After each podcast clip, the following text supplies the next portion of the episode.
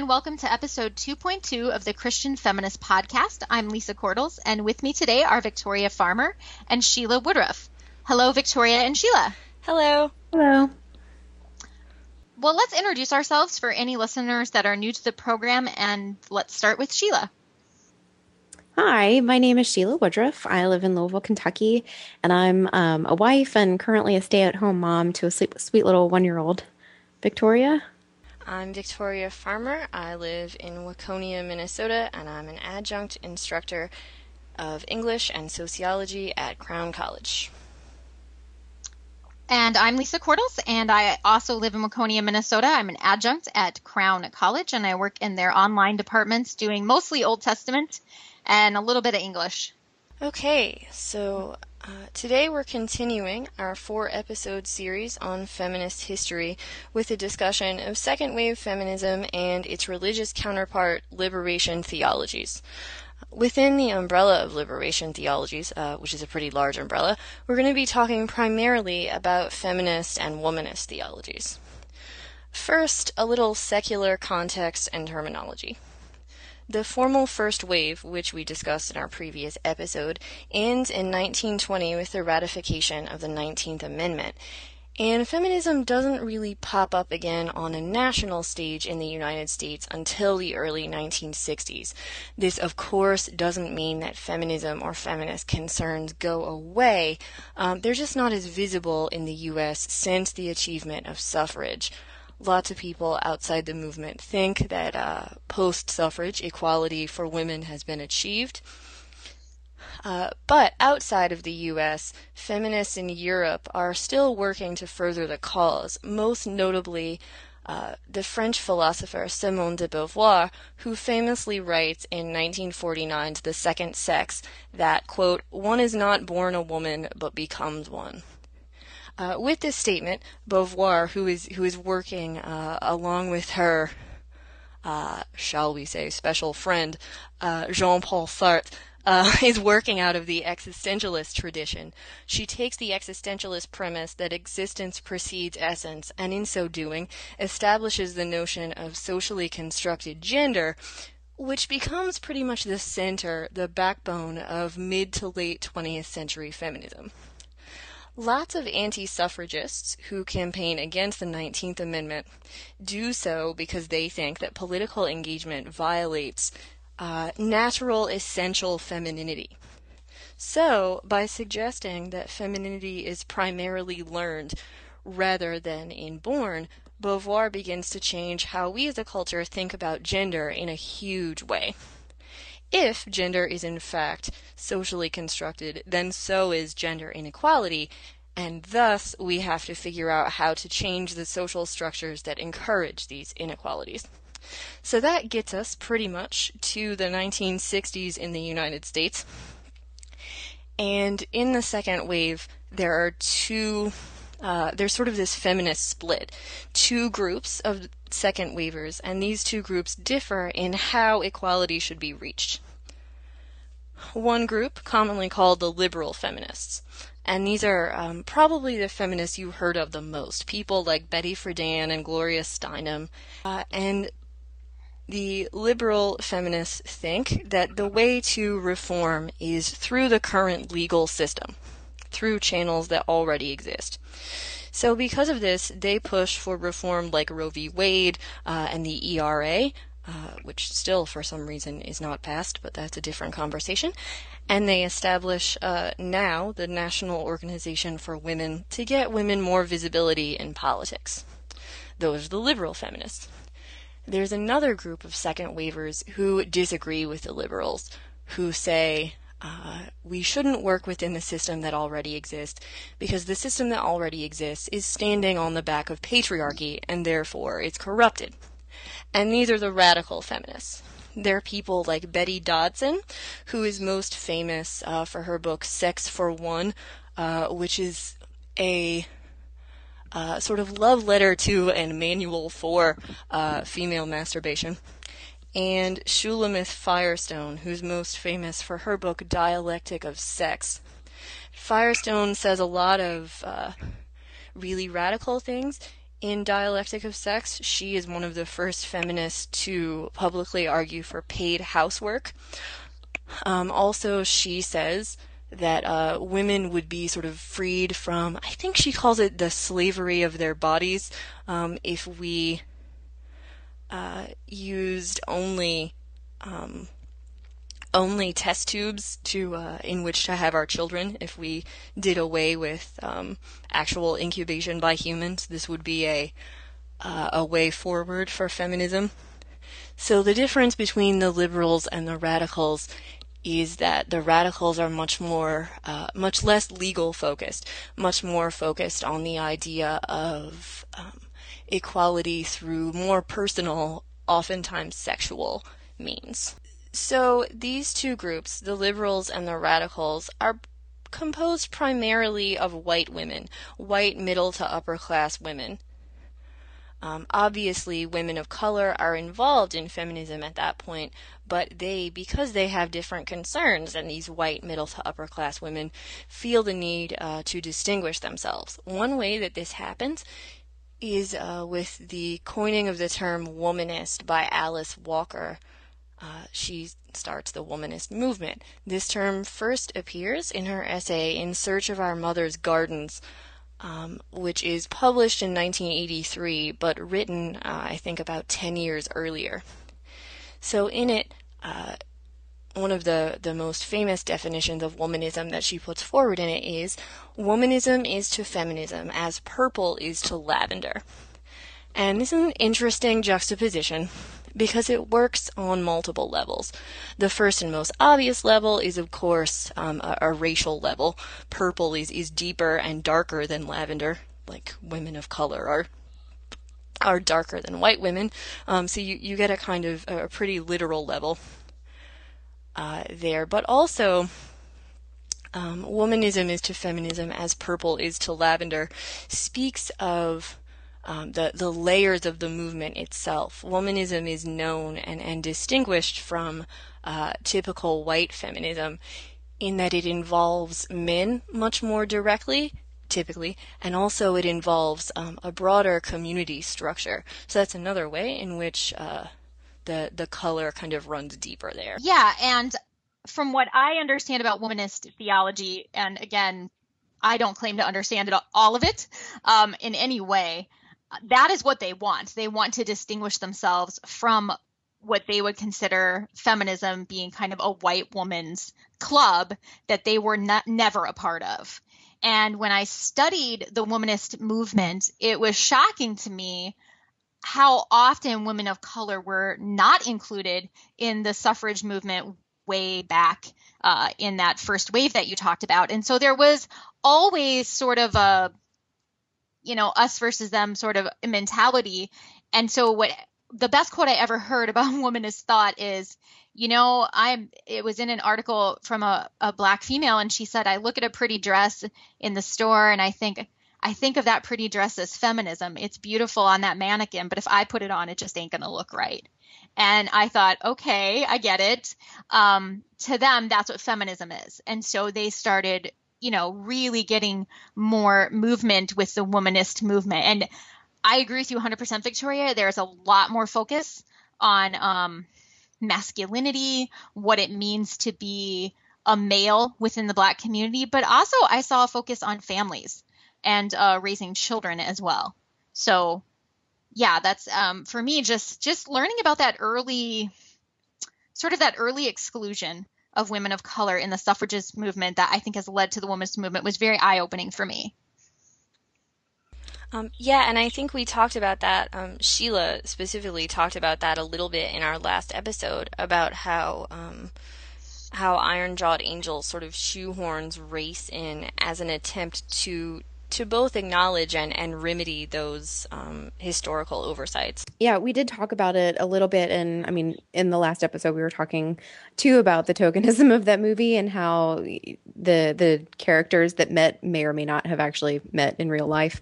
Um, but that it, it played this really important role for a, a movie made in the twentieth, twenty-first century.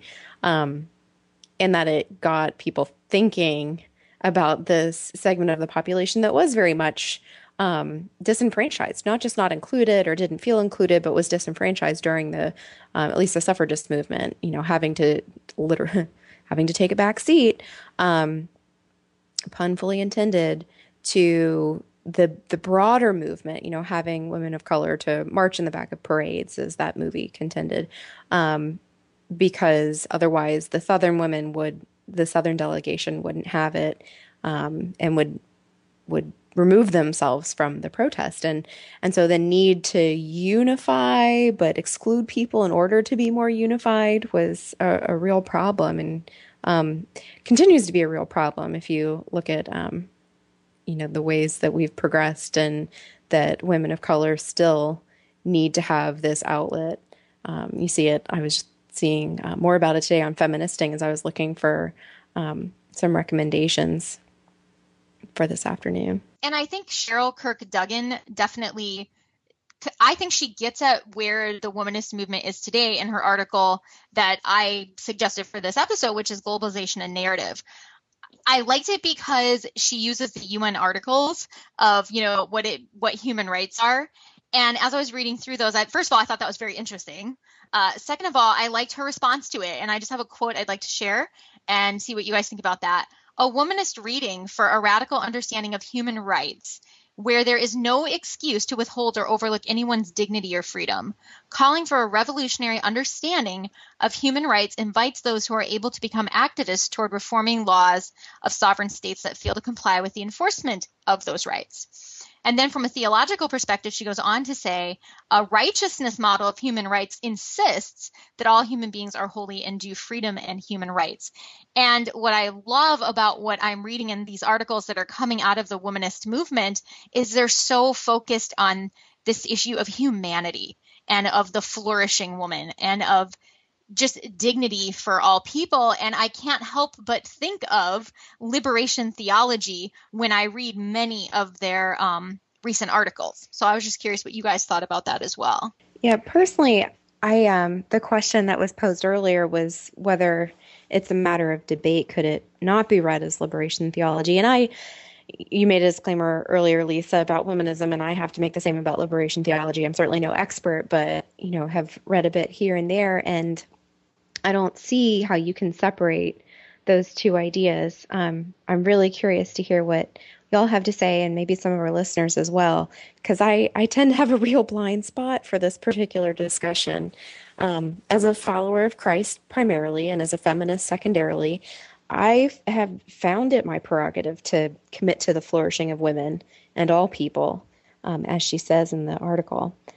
I've conceded in previous episodes that I came to define myself as a feminist a bit late in the game, so perhaps that's why my commitment tends to be more broad. Um, the flourishing of women is certainly important to me, but my primary focus has tended to be children, kids, um, before I was a stay-at-home mom and before I was a graduate student. I was a teacher. I taught for five years in a couple different schools, and um, the mission of my first employer out of college was, to paraphrase it, to see that one day all children would have an equal education in this country. And that's kind of been my driving mission for a number of years as well. And that obviously includes all kids, not just the female ones. Um, with that said, I worked really hard to teach my students about respect for all people and privilege that they hold, um, equality, and just generally being decent people and what it takes to to do that. So, um that's kind of where I come from. And then in addition, I'm not a fan of the theological perspective that encourages personal discipleship at the cost of serving others. Like, I have to do X, Y, Z, you know, whether it's read my Bible, pray this or that, or do whatever before I can serve other people. Like, I have to be good enough before I can go out into the world.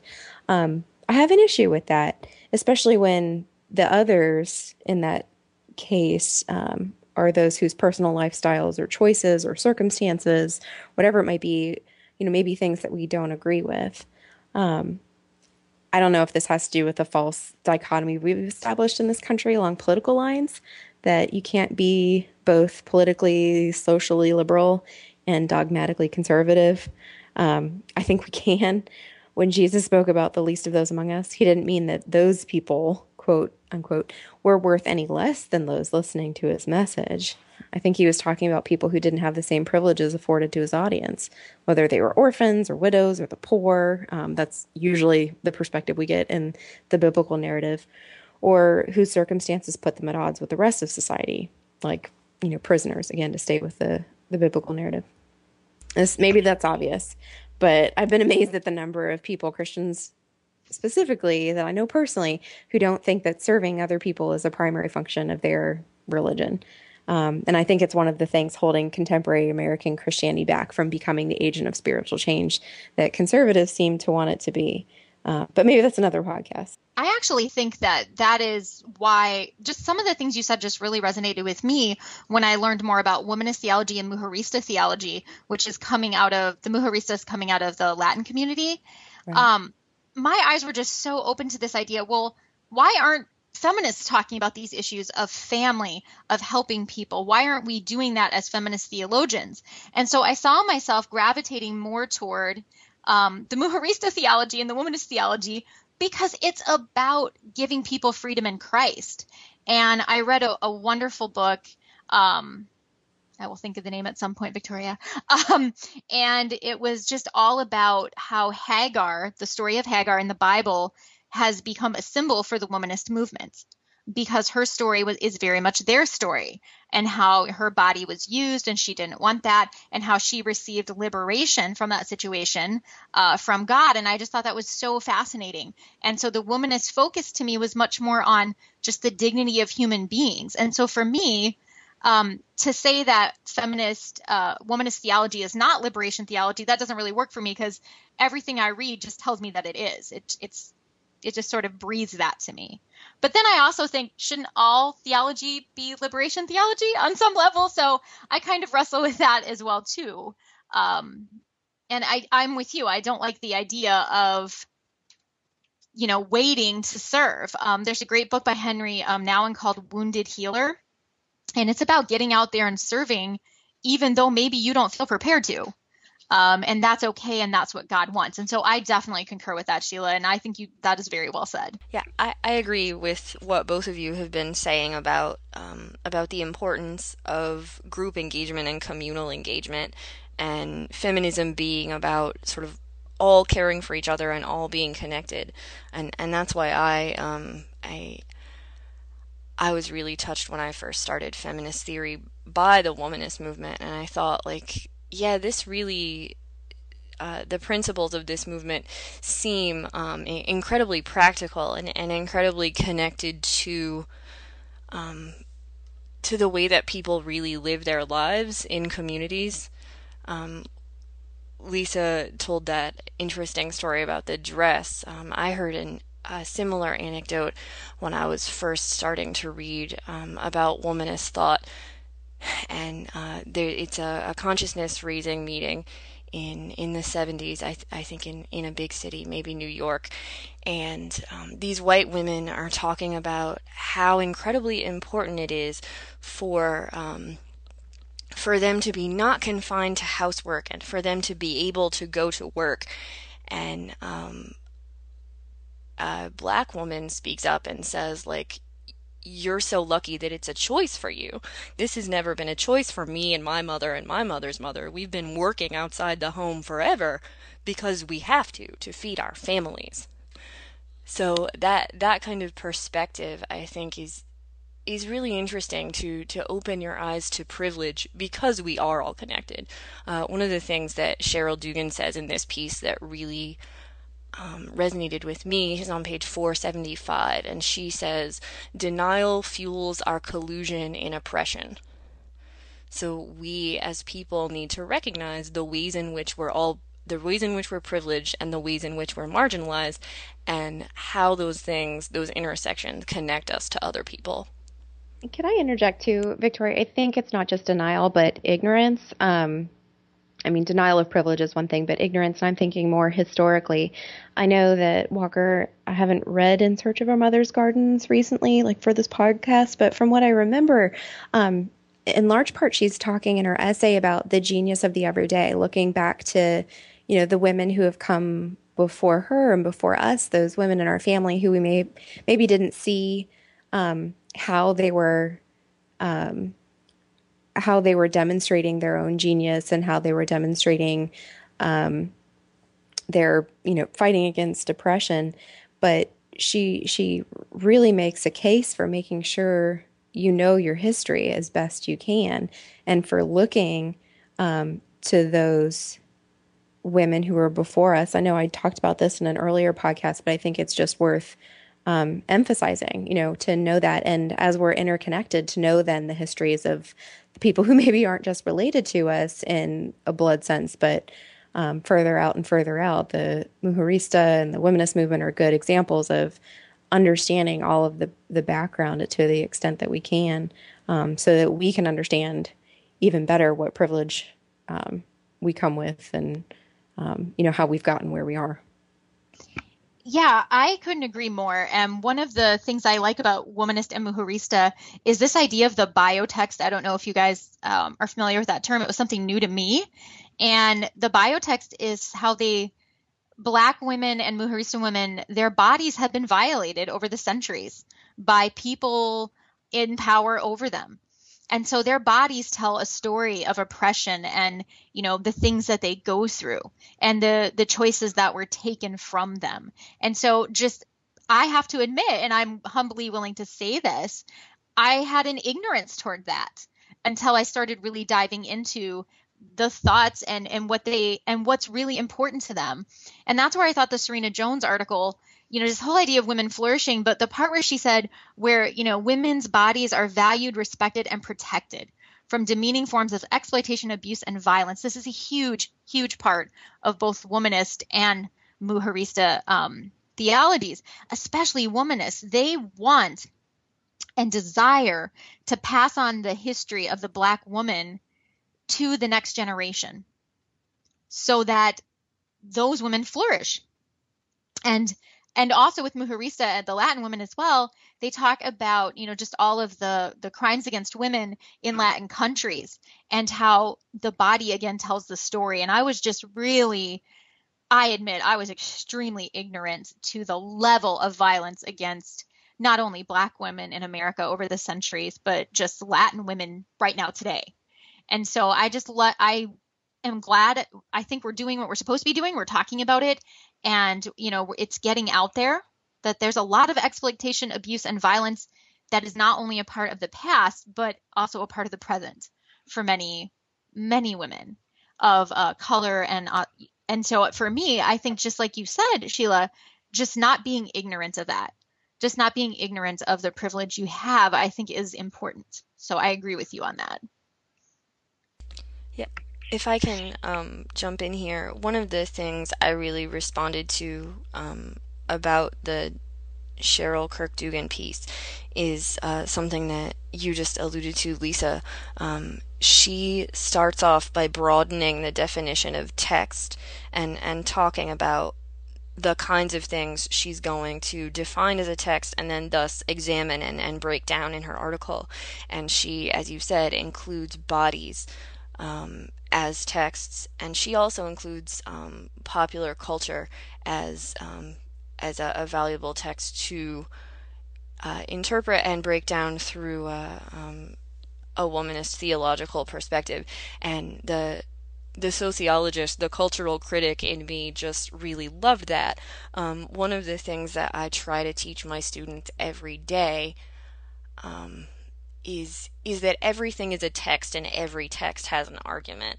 Um, I'm teaching freshman composition right now, and uh, we are using uh, that book, Everything is an Argument, and I'm trying to teach them how to read and interpret the viewpoints and biases present in texts that are all around them. Um, they just finished writing papers analyzing pop songs, and right now um, they're, they're writing visual arguments. So I, I really enjoyed Um, seeing her engage politically and theologically with uh, such a broad definition of, of what a text is and how these texts shape who we are as people. Yeah, Victoria, I think it's great that, I think, again, I think we're doing what we're doing. As a teacher, of course, I think education is always the answer. So if you hear me, ever hear me say that, of course, I'm going to say that. But I do believe that to be true. I think that a lot of education is what you're doing, Victoria, opening people up to see a wider vision. And whether or not feminist theology, womanist theology, Mujerista theology is liberation theology, to me, it's interesting that it's even still a debate, you know, because isn't it all about, I mean, everything we're talking about to me falls under that umbrella of liberation theology. And I think Serena, or Serena, excuse me, Jones, she, she comes very close to just saying that, you know, she states that it's about community, and you have to not just talk about a community where women flourish. No, you have to go out into it and make that happen in a pragmatic sort of way. And so to me, um, both womanist and Mujerista theology are so practical, and they would applaud, you know, what you're doing, Victoria, because it's hands-on, it's teaching that next generation how to look at the different texts that surround them, instead of just living in this place of privilege where they don't look outside that box. And so, yeah, I think I think that's important. I hope that more educators are doing that. Um, and I hope that the focus continues to move us in that direction, uh, because I do think she's right. I think that in the jo- Miz Jones is correct that you can't just talk about a place where women flourish. You have to actively get involved in practical day-to-day ways. And that's one thing that I just adore about the Womanist and Mujerista theologies, is they are hands-on, day-to-day. This is what life is like. This is the reality, and this is how we're trying to change it. Um, and so I, I just love seeing that. So I just wanted to add that. Yeah, and I, I really loved that emphasis too. Um, I, I've been getting more into her work um, since I discovered that she's actually the president of Union Theological Seminary, um, which is pretty cool. And I, I loved her emphasis on the connection between theory and praxis, because I think white feminism, particularly white academic feminism, frequently gets caught up in this trap of, of theory, and and we just sort of sit around and, and postulate and talk about things, but um, it's Um, it's more difficult and, and fallen more to younger generations of feminists to actually get out in the community and, and do things and, and make make this change happen. So I I thought that her emphasis on um, theory, yes, but also connections to practice was really great and necessary. I think that's really interesting. I was just thinking, you know, I I feel like there's been a real surge in maybe the past twenty years to to get, um, I'm thinking kids in high school, middle school, what have you, especially out into the community to do community service, to, you know, make sure that they're helpful to others. And, um, and I wonder if kids ever think, you know, most of them are more than happy to do it. You know, some do it begrudgingly, but most see that it's a good thing to help other people. But I wonder how many kids actually think about what, um, what activities they choose and why they're important to them, and Um, what they might benefit, or how they might benefit if they were a little more thoughtful and were helped to be a little more thoughtful in those processes. I'm thinking about, you know, the the surge in the nineteen sixties of women who were not just talking about theory, but like actively going out and protesting and um, being significant agents for change that they desperately needed. Um, we still need change, obviously. So where where are we in that? And if we're working as educators, I know you said that, Lisa and Victoria, both, that that's one of the most important things, and I agree. Um, I just wonder how we can kind of tie in things that, that our students already do, you know, they're already active in and part of, and get them to think a little more thoughtfully. Uh, that was redundant. But anyway, to get them to think a little bit more about the choices that they're already making and how they might have theory to back up the praxis they're already involved with. And I guess for me, that comes in as a mom, just knowing what my kids are up to and coming alongside that. Uh, for instance, at my daughter Ashley, she's in middle school, they went out into the community and they did this nature walk where they talked about the environment and just all of the different things like that. But then they also talked about how to preserve the environment and the things that they could be doing. Well, that was mostly educational talking, kind of walking along and seeing things. And they came to a bridge, and there was a homeless man living under this bridge. And, you know, the teacher said, you know, don't point at him, don't, don't be mean. She talked about being respectful, things like that. and uh, which I thought was really good, by the way. I think that was very necessary. But of course, the group moved on. Well, Ashley came home and she was really upset, and she wanted to know why that man was living under a bridge. Why does he have to be there? And all of these other things. And I said, well, what do you think we should do about it? Um, and I didn't say that to like make her stop talking about it. I actually wanted to know what she thought as a ten-year-old young lady could be done. And she said, well, I think someone should go help him. I think someone should bring him to a place where he doesn't have to live under that bridge. Now, she's only ten. So, I mean, but in her mind, this isn't wasn't even theory at all. It, right away, if just because somebody asked her, what do you think should be done? She was already trying to formulate a plan. And so for me, I hope that I can keep growing those seeds. And I, I, I really think prayer is important. So, of course, I told her, you know, definitely pray for that man. But she was just adorable. And she said, Mom, I'll, I'll pray for him, but I want to do more. And I was like, that's great. That's you taking the power of prayer and putting it into action. And so, um, and I'm not just saying this to brag about my kid or anything like that, because whatever God did with her, he just is amazing. I often say that my ten-year-old is just the best soul ever. She, she can teach me some things most of the time. But I just, for me, that's where, I don't know, I just feel like it's a mother's role to like, okay, you're learning about this. How can we put that into practice? And so, I don't know, that's, that's my two cents on it. That I think a lot of that has to come from the home, you know, from the generations, if, if you will. That's really sweet. She sounds like a wonderful kid. You know, I didn't mean to brag about her, but it, it just, it fit the situation. So oh, it she, does. It's she, really good. Um, she doesn't pick up her toys though, just, just to balance it out. Just to balance it out. Okay. No, I mean, I was thinking similarly. I was just reading a friend's Facebook post earlier today about her six-year-old, almost six-year-old, who had a similar experience. Um, you know, and, and her parents have been models of how to treat others her whole life. And she's, you know, starting to, to take those actions on as a person herself. And, you know, her mom was obviously very excited about that. And, um, you know, everybody was excited for her daughter, but I thought, well, how great for you that, you know, these are, these are messages that you've been teaching all along. I think that's part of it for sure. But I also think, you know, God does give some people the gifts of empathy, sympathy, you know, that sort of thing. And she definitely has those gifts, but I always want to bring it back to, okay, it's great to be empathetic and sympathetic, but what are we going to do about it? Right. And I think, I think that's because of my personality set, which Victoria knows very well, um, that I, I want to know what we're going to do. Uh, and so I'm, that's just as a mom, I think maybe a solution to what you were talking about, you know, it needs to, you know, come from the home. And that's one thing I just love about the Mujerista theology is they are constantly talking about how to build up the family.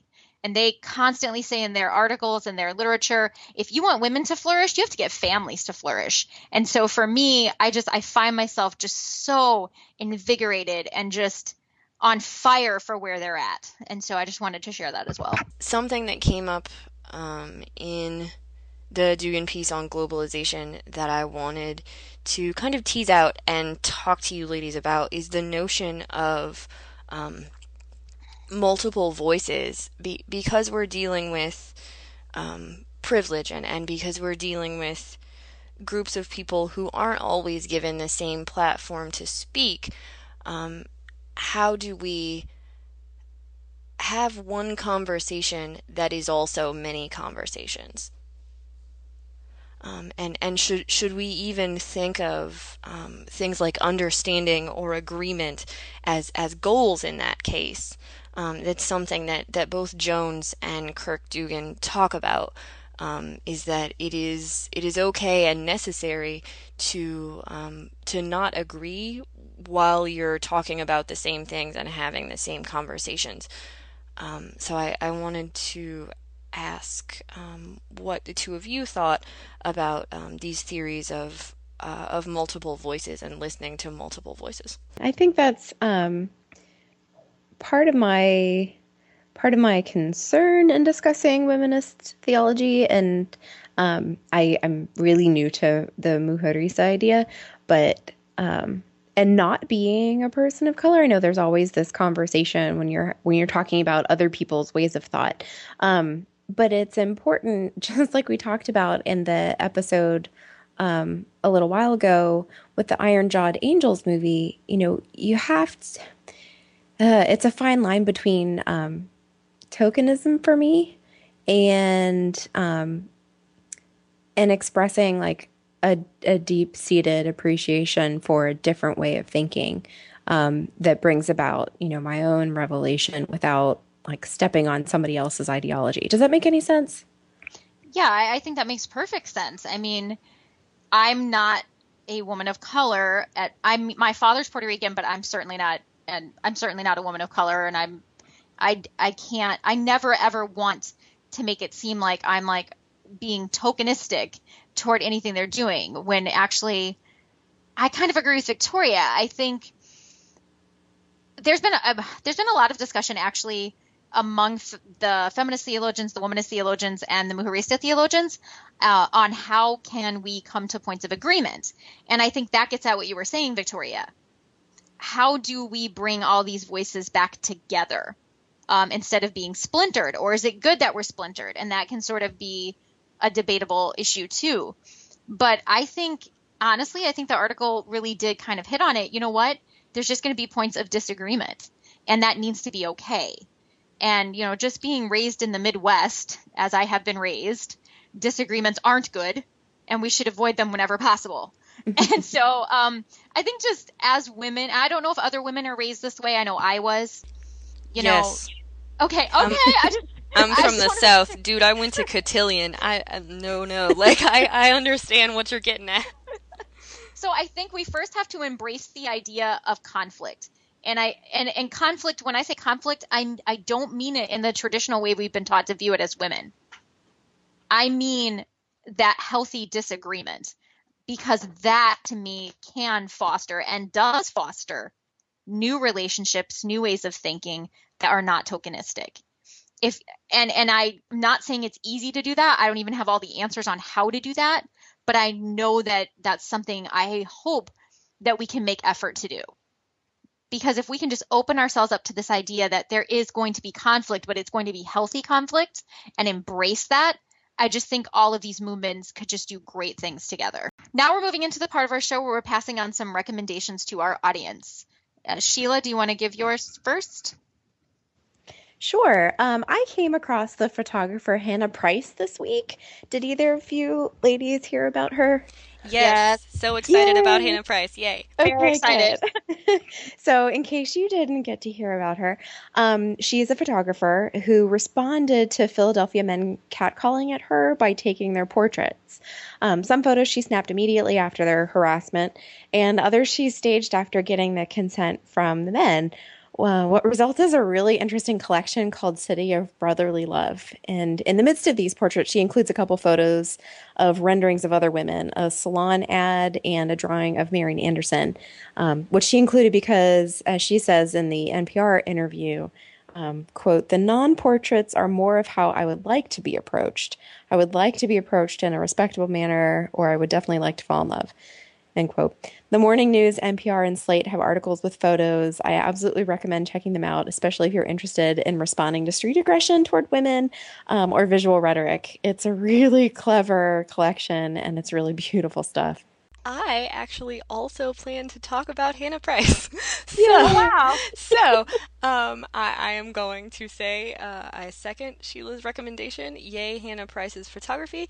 Um, and I'm also going to... in. Uh, in concert with that, um, in, in terms of street harassment as, as something that we should be fighting um, as feminists, as Christian women, uh, I'm going to recommend the Hollaback movement, um, which is a social media response to mm-hmm. street harassment. And uh, you can uh, you can Instagram, you can Facebook, you can text the Hollaback address if you are street harassed, and it's a way of sort of creating female community and uh, raising awareness about the fact that most of society thinks that um, female bodies in public are public property, um, and I think that the Price photography Is, is a great way to respond to this. Uh, so check that out, and check out hollaback dot com as well. Thank you so much for sharing that. I'm so glad you guys brought up Hannah Price because I was very excited about all of that. And I knew about the Hollaback movement, but I'm not sure a lot of our listeners do. So that would be, that's fantastic. So I'm the, I have the boring recommendation today. You guys had the exciting ones. Um, I am recommending the handbook from which I got the two articles for uh, the reading section of this podcast. And this is a newer book. So I would check it out at your library if you can, uh, the Oxford Handbook of Feminist Theology. Uh, it is put together by two editors that made a point, and it, you know, just reading their introduction is very inspiring. They made a point to bring those other voices together. This was very important to them. And if the voices about what the feminist movement is all about, what feminist theology is all about, womanist, whatever, they wanted to make sure that was heard. And so you can read articles on all of the things that we talked about in this particular podcast today throughout that particular handbook that was put together. So I just wanted to share that. It's just an amazing uh, collection of modern feminists and theologians. Some of them are very well known. Some of them are, are becoming more well known. Uh, but I walked away from reading most of that book just feeling really inspired with the conversations that are taking place. So that's my recommendation. Uh, thank you for listening to the Christian Feminist Podcast. We'd love to hear from you. If you have a topic or reading recommendations for future shows, or if you just want to drop us a line, you can do so at christian feminist podcast at gmail dot com. You can also find us on our Facebook page and check out the show notes from this and, and our other at the Christian Humanist blog at christian humanist dot org. Uh, for Victoria, Shelah, and I'm Lisa Korthals. Tune in in two weeks when we'll discuss third wave fem- feminism. And we'll be focusing on a chapter from Sarah Marcus' Girls to the Front, a true story of the Riot Grrrl revolution.